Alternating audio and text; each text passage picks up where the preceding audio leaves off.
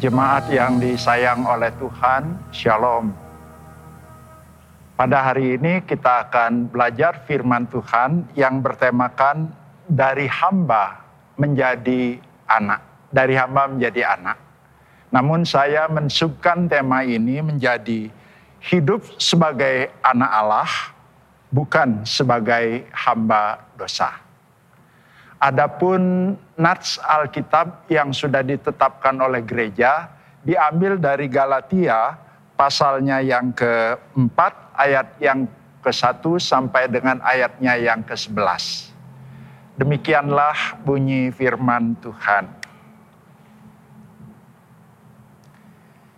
Yang dimaksud ialah selama seorang ahli waris belum akil balik, sedikit pun ia tidak berbeda dengan seorang hamba. Sungguh pun ia adalah Tuhan dari segala sesuatu. Tetapi ia berada di bawah perwalian dan pengawasan sampai pada saat yang telah ditentukan oleh Bapaknya. Demikian pula kita. Selama kita belum akil balik, kita takluk juga kepada roh-roh dunia.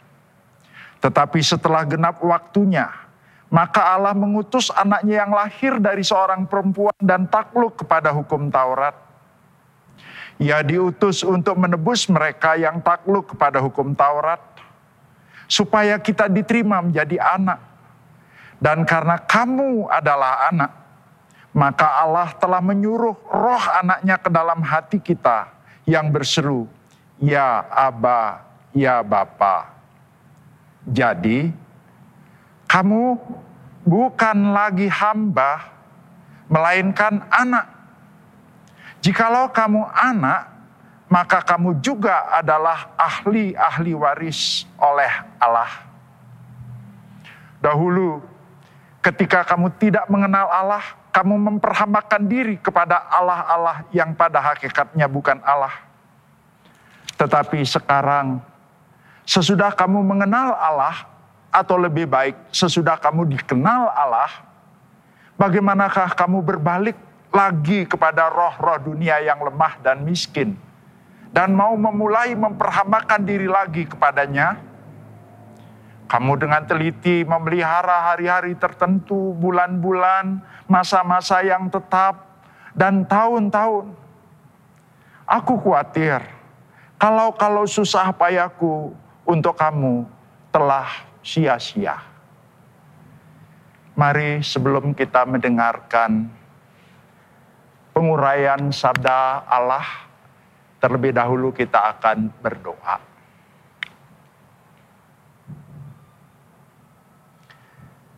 Kami pernah mendengar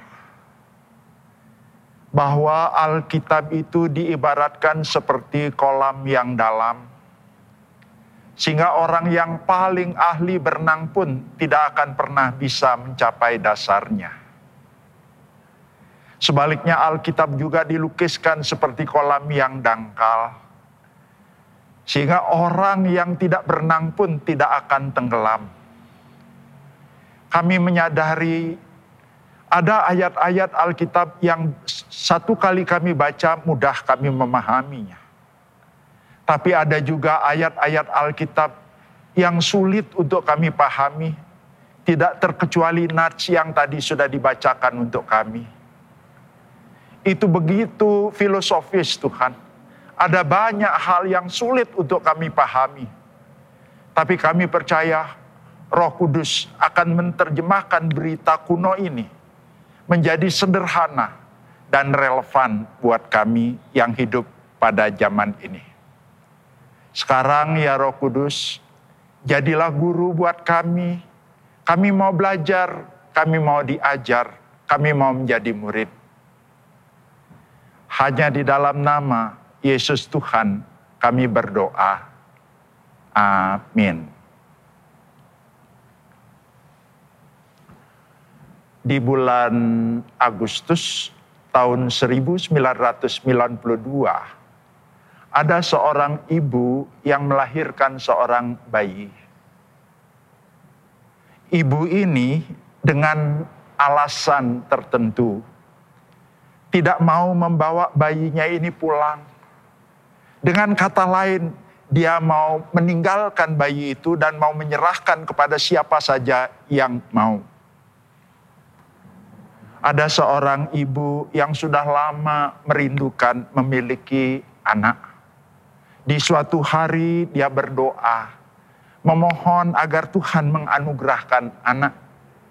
Tak dinyana berita tentang bayi yang mau ditinggalkan oleh ibu yang melahirkan ini terdengar ke telinganya. Singkat kisah akhirnya bayi itu diadopsi, bayi itu diangkat menjadi anak, bayi itu dimasukkan ke dalam kartu keluarganya, menjadi bahagian dari anggota keluarganya. Lalu ibu itu dengan begitu sayangnya menyusui. Kemudian anak itu dibawa ke dokter anak untuk menerima imunisasi Anak ini disekolahkan mulai dari TK, SD, SMP, SMA, bahkan perguruan tinggi, perguruan tinggi di luar kota, di ibu kota.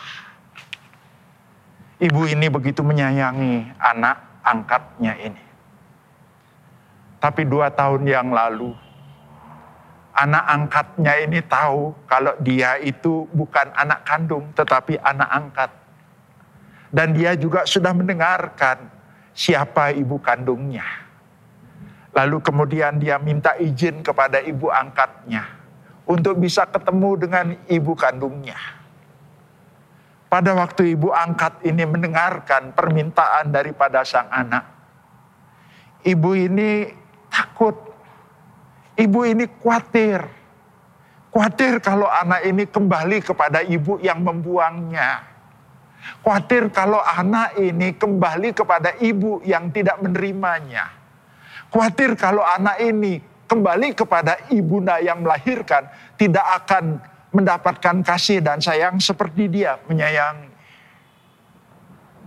Jemaat yang disayang oleh Tuhan, itulah yang dirasakan oleh Paulus selaku bapak rohani daripada jemaat di Galatia. Jemaat di Galatia bisa percaya kepada Tuhan Yesus sebagai juru selamat. Itu karena Paulus yang membidani, karena Paulus yang memberitakan Injil itu. Sampai akhirnya mereka boleh percaya kepada Tuhan. Tetapi tak dinyana, jemaat Galatia itu kedatangan provokator. Kedatangan orang yang mempesona jemaat Sampai akhirnya Paulus berkata kepada jemaat, "Hai orang Galatia yang bodoh, siapakah yang mempesona kamu?" Ternyata ada orang yang mempesona. Ada orang yang saya sebut sebagai provokator datang ke tengah-tengah jemaat Galatia dan menyampaikan beberapa hal. Yang pertama, dia menyampaikan, Eh, jemaat Galatia, kamu jangan percaya ya kalau Paulus itu rasul. Karena dia tidak pernah bersama-sama dengan Yesus. Tidak pernah seperti 12 murid yang lain itu. Jadi kamu jangan percaya kalau Paulus itu rasul. Hal yang kedua yang disampaikan oleh provokator ini. Kalau Paulus mengajarkan, kamu bisa selamat karena percaya kepada Yesus, dibenarkan karena iman. Tetapi itu nggak cukup. Kristus itu nggak cukup. Kalau mau diselamatkan harus Kristus plus plus. Plus yang pertama itu harus plus Taurat. Plus yang kedua plus sunat. Nah ternyata provokator itu menyampaikan yang seperti itu kepada jemaat Galatia dan jemaat Galatia terprovokasi. Walaupun tidak disebutkan, tetapi jemaat mulai meragukan kerasulan Paulus.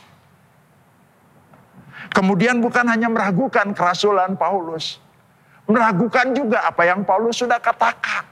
Bahwa keselamatan hanya oleh iman di dalam Yesus Kristus. Diragukan oleh jemaat Galatia. Dan jemaat Galatia mau berbalik lagi kepada yang disebut dengan roh-roh dunia. Kata roh-roh dunia ini tidak berkaitan dengan roh gentayangan, roh setan, itu penguasa kerajaan angkasa bukan. Tapi kata roh-roh dunia yang dimaksud di sini itu adalah unsur-unsur dunia. Dan kata unsur-unsur dunia yang dimaksud di sini di antaranya satu hukum Taurat, yang kedua sunat. Jadi setelah mendengarkan provokasi, provokasi dari provokator itu, jemaat akhirnya merasa, iya ya, Kristus itu enggak cukup. Tidak cukup hanya Kristus. Jadi mau kembali lagi kepada roh-roh dunia, kembali lagi kepada Taurat, kembali lagi untuk melakukan sunat. Itu sebabnya Paulus merasa perlu untuk memberikan penjelasan. Paulus merasa perlu untuk mengklarifikasi. Paulus merasa perlu untuk meluruskan. Nah, di dalam pasal yang keempat, ayat yang pertama dimulai dengan kata, yang dimaksud ialah. Bagi kita yang hanya membaca ayat ini atau mendengarkan pembacaan pasal 4 ayat 1 sampai 11 dimulai dengan kata yang dimaksud ialah pasti bingung. Apa? Apa yang dimaksud? Nah ternyata kata ini untuk menjelaskan apa yang sebelumnya sudah dijelaskan lalu ditambah lagi. Itu sebabnya yang dimaksud ialah lalu Paulus menjelaskan.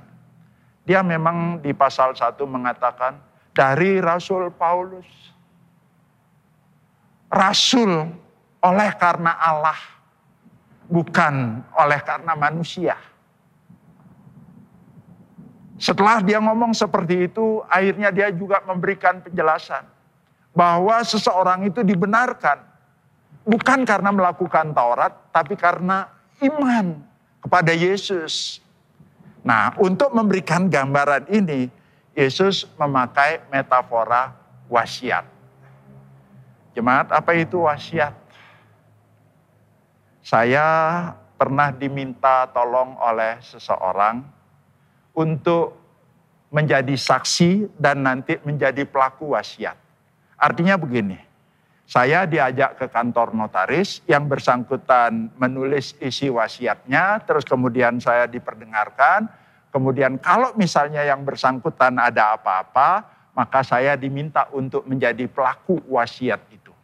Nah, setelah wasiat itu ditulis oleh yang bersangkutan, maka wasiat itu tidak bisa diubah lagi, tidak bisa ditambah maksudnya, tidak bisa dikurangkan oleh pihak lain selain daripada si pembuat uh, wasiat itu sendiri. Nah, Paulus ingin menjelaskan wasiat yang dimaksud di sini itu menunjuk kepada apa? Perjanjian Abraham, perjanjian Allah dengan Abraham.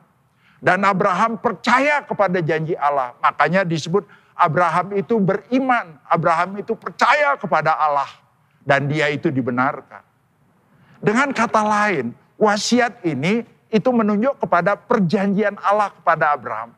Nah, yang membuat Abraham diselamatkan itu karena imannya, karena dia berpegang teguh kepada apa yang Tuhan janjikan, dan bukan karena Abraham melakukan Taurat. Kenapa? Karena pada waktu Allah berjanji kepada Abraham, Taurat itu belum ada. Taurat itu ada di zaman Musa 430 tahun berikutnya. Nah bagaimana mungkin wasiat atau janji yang ada itu kemudian ditambah oleh yang belum ada pada waktu itu.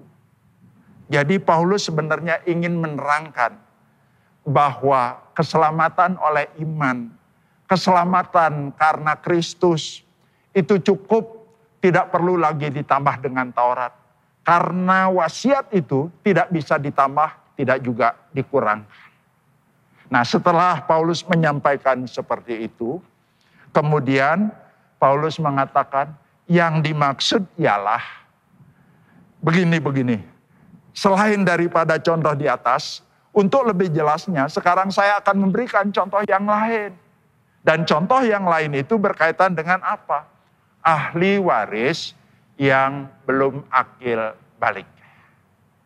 Nah, seorang ahli waris pada waktu dia belum akil balik, artinya belum beranjak dewasa.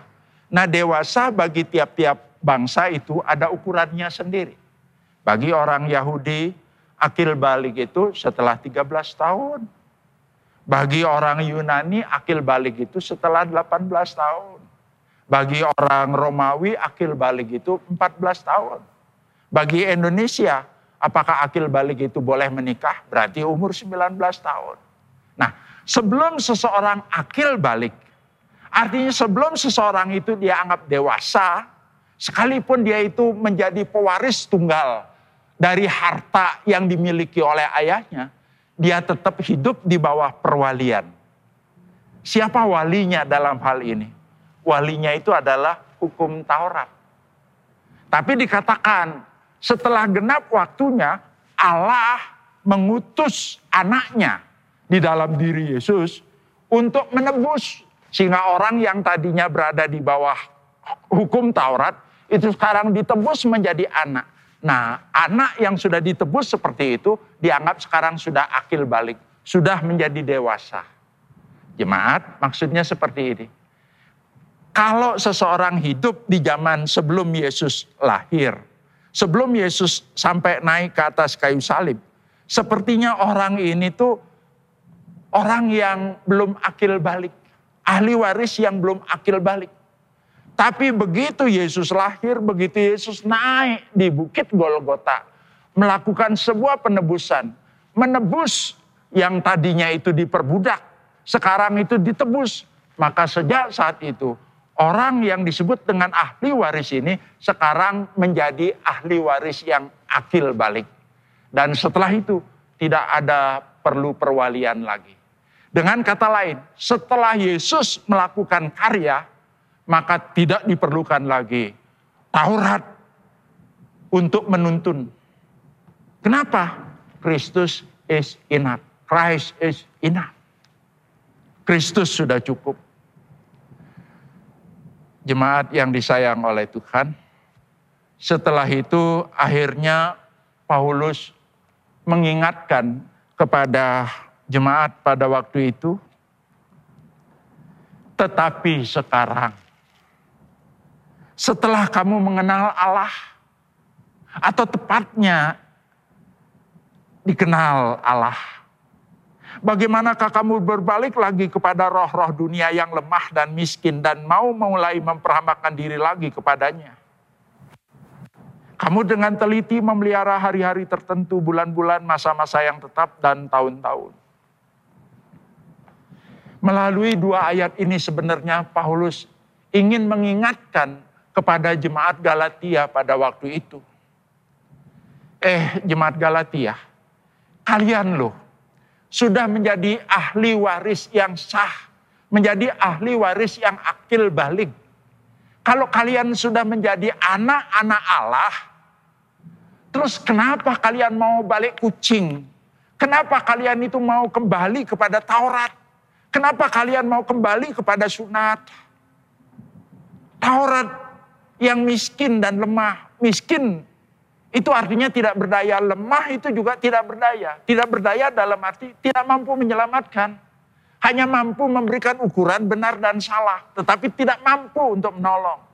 Jadi Paulus dengan begitu tegas memberikan peringatan. Ngapain kamu balik kucing? Kalau Kristus itu cukup, kenapa kamu kembali memperhambakan diri kepada Taurat? Dan kenapa kamu kembali terikat kepada sunat? Paulus sampai memberikan contoh, kamu dengan teliti memelihara hari-hari, maksudnya hari sabat. Kemudian kamu juga uh, memelihara masa-masa tertentu, itu artinya perayaan, ada hari hari besar orang uh, Yahudi pada waktu itu. Kemudian tahun-tahun, ya tahun sabat, ya tahun yobel. Jemaat, sebenarnya yang Paulus ingin katakan di sini apa?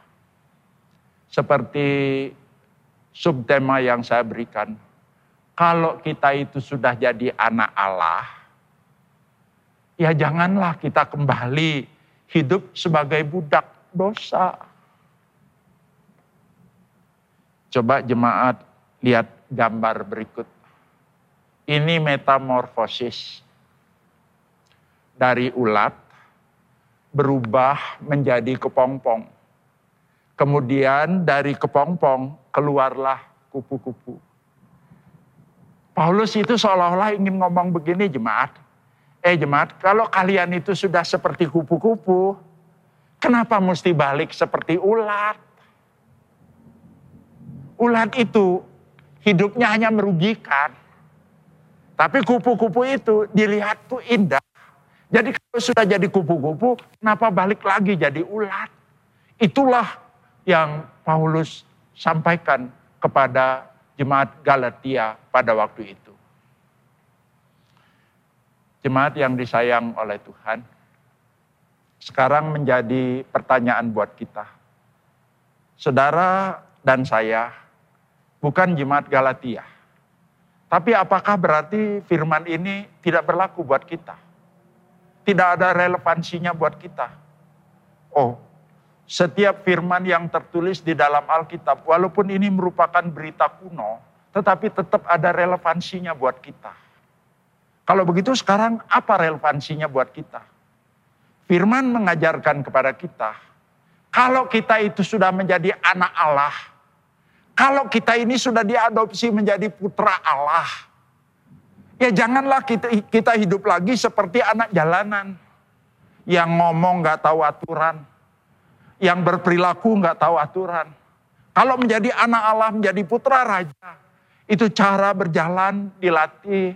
Cara ngomong dilatih. Cara berperilaku dilatih.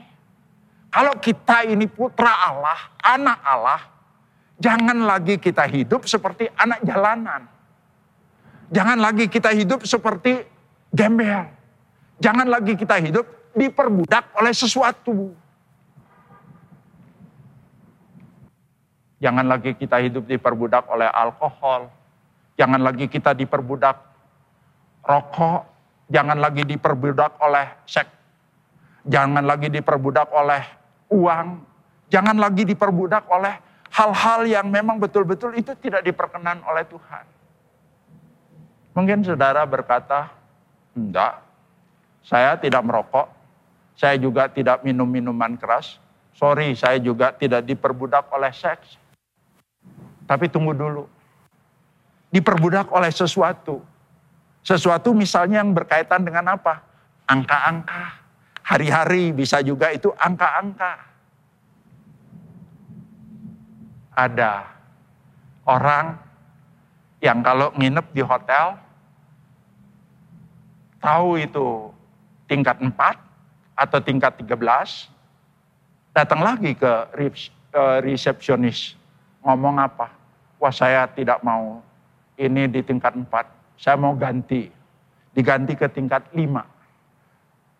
Ya, kalau misalnya kepercayaannya tingkat 4 itu angka 4 itu angka sial, 13 itu angka sial, berarti kita masih diperbudak oleh apa? Oleh eh, hal-hal uh, yang sebenarnya itu nggak perlu. Ada orang yang mau mantu. Jadi ketika anaknya itu berpacaran dan begitu diketahui selisih usianya itu enam tahun, waduh jangan. enam tahun ini ciong. Nah, kalau kita sudah dimerdekakan menjadi anak Allah, tapi masih ber, pikir seperti itu, diperbudak oleh angka seperti itu. Itu yang Tuhan tidak berkenan. Apakah orang Kristen tidak boleh merayakan hari Paskah, hari Natal? Bukankah minggu yang lalu jemaat baru saja merayakan hari kebangkitan Tuhan? Nah apakah kita sebagai orang Kristen tidak boleh merayakan itu, memelihara itu? Gak boleh memelihara, apa nggak boleh memelihara hari Natal? Tunggu dulu.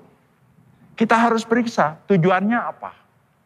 Kalau tujuannya memelihara hari Natal agar kita diselamatkan, memelihara hari Paskah agar kita diselamatkan melalui memperingati hari Selasa, itu yang tidak perlu, itu yang tidak guna.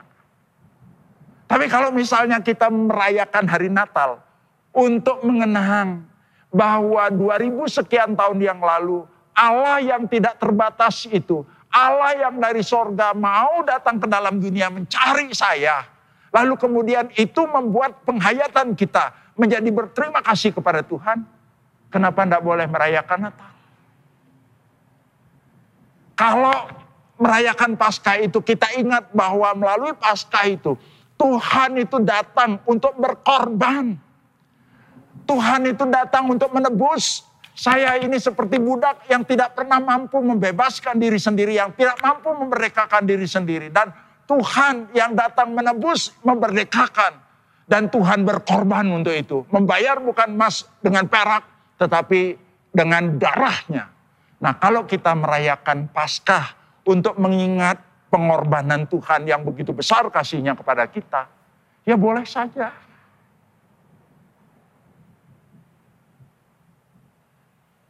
Kita sebagai orang yang terlahir, ya barangkali sebagian besar dari kita ini tidak uh, terlahir sebagai orang Tionghoa. Nah orang Tionghoa juga kan memiliki ada hari-hari raya tertentu. Misalnya ada hari raya Imlek, boleh enggak ya tidak dilarang. Kenapa? Karena kita memperingati sebagai warga negara, sebagai orang Tionghoa, terlahir sebagai orang Tionghoa, lalu memperingati penanggalan dengan cara perhitungan Tionghoa, ya boleh saja. Tetapi yang tidak ada gunanya kalau misalnya kita melakukan sesuatu yang tidak cocok dengan Alkitab. Hal lain lagi yang Tuhan mau ajarkan. Tadi kan udah disampaikan. Menurut provokator itu, keselamatan itu tidak cukup hanya Kristus plus Taurat. Tadi kita sudah membahas Tauratnya. Kemudian ada plus sunat. Pertanyaannya sekarang, kita sebagai orang Kristen atau Bapak Ibu misalnya punya anak, kemudian anak Bapak Ibu melahirkan lagi anak, berarti cucu. Pertanyaan saya, bolehkah kita orang Kristen itu menyunatkan menyunatkan cucu, menyunatkan anak? Kalau menyunatkan itu tujuannya agar melalui menyunatkan anak ini diselamatkan, agar melalui menyunatkan diri ini, saya ini diselamatkan. Itu yang tidak guna. Itu yang tidak perlu. Tapi bukan berarti gak boleh. Kalau misalnya dengan menyunatkan itu, kita jadi ingat siapa kita. Orang yang disunat, maafkan, mungkin dalam sehari bisa melihat alat untuk buang air kecilnya itu bisa lima kali, bisa sampai tujuh kali dalam sehari. Nah pada waktu buang air kecil itu, dia melihat, kemudian dia ingat, saya ini pilihan Tuhan, saya ini anak Allah, saya tidak boleh menggunakan, salah menggunakan apa yang Allah berikan kepada saya. Kalau tujuan daripada sunat itu tujuannya seperti itu. Kalau tujuan daripada sunat itu alasan medis. Kalau tujuan daripada sunat itu untuk mengingatkan siapa saya. Setelah siapa saya, terus kita itu tidak gegabah melakukan sesuatu. Maka itu baik adanya. Itu sebabnya kalau orang betul-betul disunat bukan untuk memperoleh keselamatan. Tapi disunat untuk mengingatkan siapa dirinya di hadapan Allah sebagai pilihan Allah, maka orang itu akan menggunakan seluruh anggota tubuhnya itu dengan baik, dengan bagus. Tidak akan menggunakan bagian-bagian tubuh itu untuk sesuatu yang mendukakan, yang melukak, melukai hati orang lain. Tidak akan sampai tidak setia, tetapi betul-betul takut kepada Tuhan. Nah jemaat yang disayang oleh Tuhan, firman yang tadi dibacakan sulit rasanya dipahami. Tapi sebenarnya pesannya jelas. Kalau jadi anak, jangan tetap jadi budak. Dan biarlah kita boleh sebagai orang-orang yang dimerdekakan oleh Tuhan, hidup di dalam kemerdekaan itu dan tidak diperbudak oleh hal-hal yang memang tidak perlu. Amin. Mari kita tundukkan kepala, kita berdoa.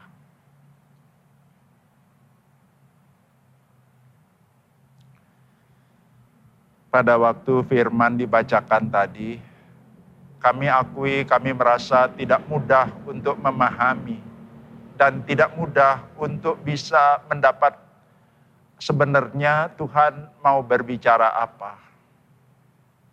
Tapi setelah kami mendengarkan uraian firman ini ya Tuhan, kami dimampukan oleh rohmu dan sekarang kami jelas ya Tuhan.